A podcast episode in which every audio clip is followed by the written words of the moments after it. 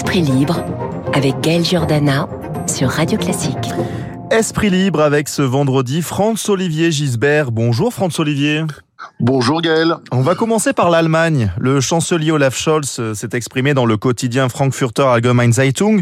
Pardon pour l'accent. C'est une tribune qui interpelle. Hein. Il tourne clairement une page de l'histoire de l'Allemagne. Euh, L'Allemagne n'est plus l'Allemagne. Son chancelier, donc Olaf Scholz, a définitivement enterré Angela Merkel et sa politique de l'édredon. Dans un article retentissant, qui, chose étrange d'ailleurs, n'a pas fait euh, grand bruit en France, il est rond avec la politique de l'Allemagne depuis un quart de siècle. Je résume. Jusqu'à présent, les Allemands, euh, comment dire, d'après Olaf Scholz, se prélassaient dans une fausse sérénité, se bercer d'illusions, en, se gavant de gaz russe et en, se contentant d'avoir une armée quasi inexistante. Euh, Scholz avait déjà annoncé, vous vous souvenez, le, 27 février, euh, après l'invasion en Ukraine, qu'il allait injecter 100 hmm. milliards d'euros pour édifier une armée allemande digne de ce nom. Mais cette fois, il est allé plus loin encore, en, permettant, en, promettant, façon Churchill, euh, le début des ennuis au peuple allemand il faut euh, prendre ces déclarations au sérieux euh, parce que le chancelier Scholz, Scholz vous voyez, et, c'est plutôt le genre euh, bonnet de nuit, hein, à pas casser les vitres. Alors pourquoi est-ce qu'il a promis du sang, de la sueur et des larmes à, son peuple? Eh ben, il va d'abord lui falloir supporter, dit-il, l'inflation sur les denrées alimentaires et les restrictions sur euh, les consommations d'énergie, comme en France, bien sûr. Il, va devoir aussi continuer à soutenir, ça c'est toujours Scholz qui dit, l'Ukraine, y compris en, livrant des armes aussi longtemps que nécessaire. Ce sont ces mots. Si nous ne contrôlons pas l'agression de Poutine maintenant, dit-il, il pourrait aller, plus loin. Alors, euh, voilà un discours responsable, un discours d'homme d'État comme on n'en entend pas beaucoup en Occident, hélas, notamment en France où les pouvoirs publics font euh, semblant de croire euh, qu'ils pourront continuer, pour maintenir le pouvoir d'achat, à puiser dans des caisses qui sont vides. Euh, on aimerait de temps en temps entendre ce genre de discours franc, baron-rocardien dans notre cher et vieux pays, mais bon, ne rêvons pas. En attendant, Macron a de quoi se réjouir du grand tournant de la Scholz. Parce que le chancelier allemand souhaite, il a dit, que l'Europe devienne enfin un acteur géopolitique face à l'impérialisme et aux autocrates. Et puis, euh, il ose même parler, après Macron, de défense européenne.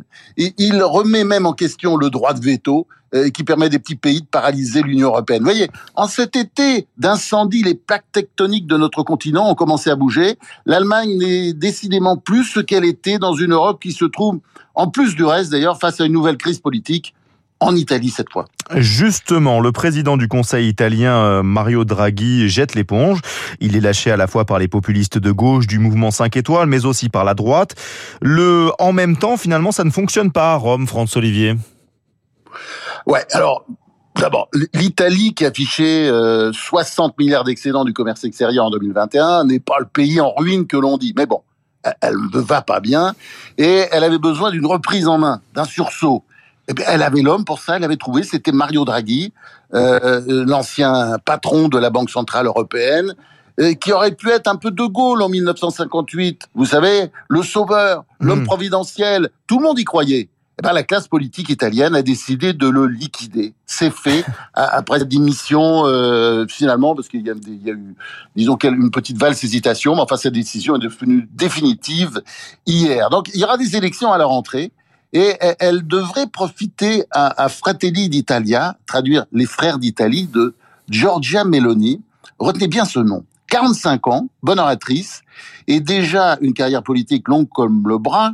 Elle est à la tête d'un petit parti, euh, enfin c'était un petit parti il y a encore quelques années, mais maintenant il devient énorme, qu'on dit souvent post-fasciste, euh, mais euh, qu'on pourrait définir aussi comme zémourien ou comme ultra-populiste et elle est en mesure d'arriver au pouvoir si, elle s'allie avec la, la, Ligue de Matteo Salvini et, de, et, avec Forcia Italia de Silvio Berlusconi. tout ça, c'est fait, ça ferait de la droite et de l'extrême droite. Et je pense que en fait, vous avez dit le mouvement 5 étoiles, mouvement de gauche. Enfin, oui, on ne sait pas trop ce que c'est. Je crois que c'est surtout un mouvement débile, absurde, une espèce de d'organisation populiste, euh, enfin dirigée par des tarés. Il faut bien dire, heureusement, voilà. Si moi, je dirais, si ces élections à venir signaient la mort du mouvement 5 étoiles, euh, l'ex premier parti d'Italie, je pense que ce serait la seule bonne nouvelle de ce scrutin, parce que c'est sûr que si c'est l'extrême droite et la droite qui l'emportent, ben, je pense que l'Italie va au devant de nouvelles difficultés. Eh, Franz-Olivier Gisbert, très en forme ce matin.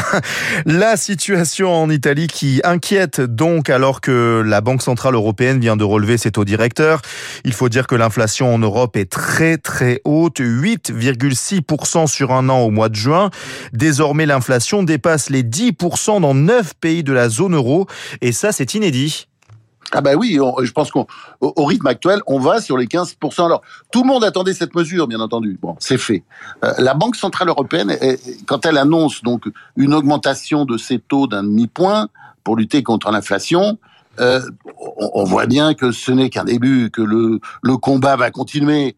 Euh, Madame Lagarde nous a même annoncé une inflation durable, hein, durable. Il faut hmm. bien répéter ce mot, durable.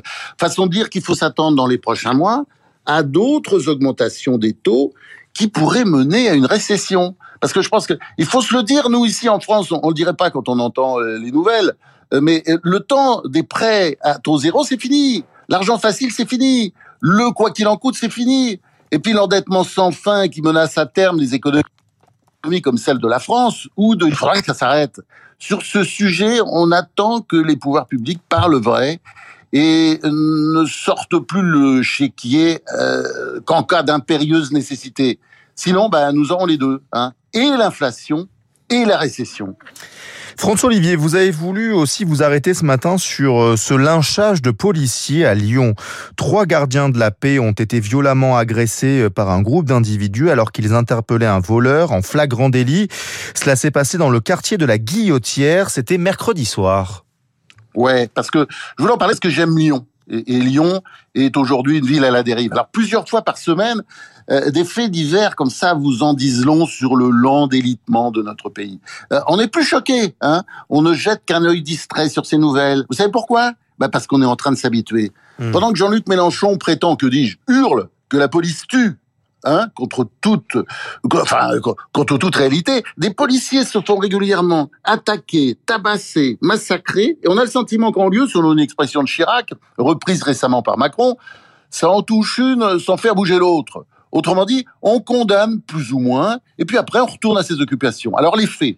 Hier, donc à Lyon, dans le quartier de la Guillotière, une zone, une quasi-zone de non-droit d'ailleurs, hein, en pleine ville, Trois policiers ont été lynchés, je répète bien, lynchés à coups de barre de fer par la foule après qu'ils eurent tenté d'interpeller un auteur de vol à l'arraché, un clandestin multirécidiviste interdit de territoire. Bon, voilà la France d'aujourd'hui. Les lois et la police sont comme des tapis sur lesquels on se fait les pieds. Alors, euh, Éric Dupont-Moretti, notre cher garde des Sceaux, va peut-être nous expliquer encore que l'insécurité est un sentiment.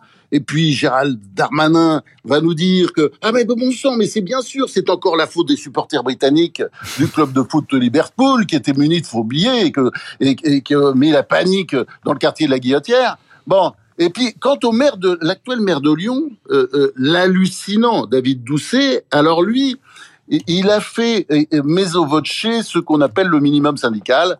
Il a dit rien ne peut justifier l'agression contre les policiers. Bah, moi j'ai envie de crier reviens Gérard. Enfin je parle de Gérard Collomb. Ils sont devenus fous, hein Gérard Collomb, vous savez, l'ancien maire, l'ancien grand grand maire de Lyon, parce que évidemment c'est pas le cas de David Doucet. Euh, S'il en a pas trouvé d'ailleurs, c'est parce que ce maire euh, escrologiste, oh pardon, je, je, je, ma langue fourche toujours, escrolo, enfin escrolo-gauchiste, ou je sais pas comment dire, enfin bon, ma langue fourche tout le temps là-dessus. Euh, la sécurité, pour cet homme, la sécurité n'est pas une valeur de gauche, euh, pas plus que le travail, ni la République. Eh ben, ça apprendra aux Lyonnais d'aller à la pêche à la ligne quand il y a une élection municipale, ce qui a permis à Monsieur Doucet d'être élu avec un taux d'abstention record.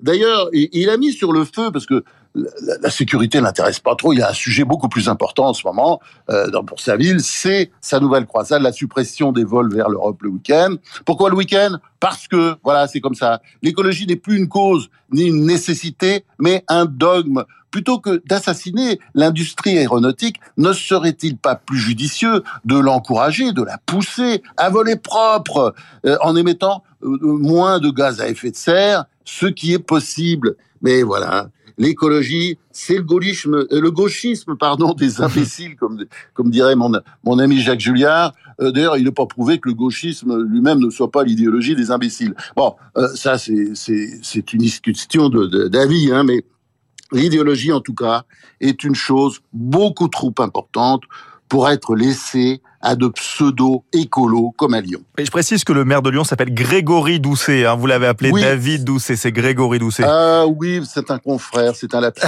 ah oui, merci, vous avez bien fait. C'est un cher confrère que je salue. D'ailleurs, il a beaucoup de eh, talent. Euh, ce qui n'est pas forcément le cas de Grégory Doucet, comme vous l'avez compris. Hein oui, vous l'aimez pas trop, j'ai bien compris. Direction Reims à présent, sur le campus de Sciences Po, où un séminaire a été annulé. Il parlait de Darwin et du genre. Alors pourquoi cela crée une polémique François-Olivier Gisbert ben, C'est quelque chose qu'il ne faut pas dire, euh, mais on va le dire quand même. Hein. Euh, des enseignants vous racontent souvent euh, qu'ils ont du mal à évoquer devant leurs élèves la théorie de l'évolution de Charles Darwin. Les lycéens de confession musulmane protestent rien qu'à entendre ces mots-là. Enfin, pas tous ces lycéens, mais certains. Et donc, bah, le prof remballe. Ah, pour résumer, la théorie de l'évolution explique que l'homme descend du singe. Enfin, pour résumer, je caricature même un peu.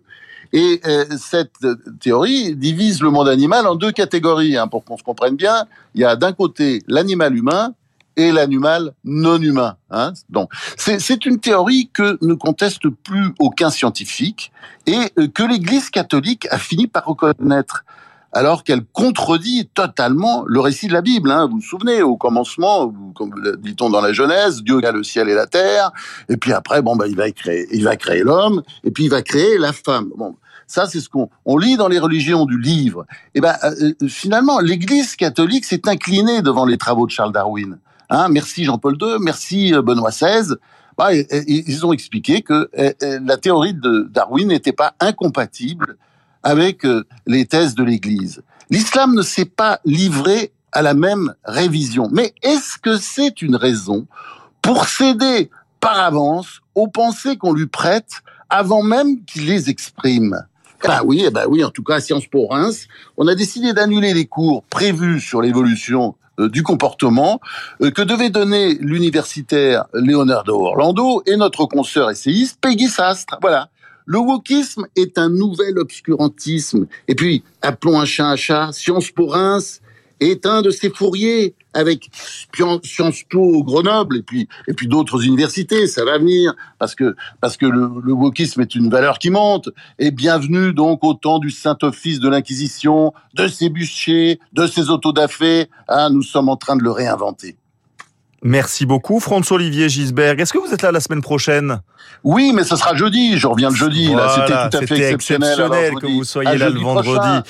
Je vous souhaite euh, une très bonne semaine, un très bon week-end, François-Olivier. Les avis tranchés, c'est dans nos esprits libres chaque jour euh, sur Radio Classique.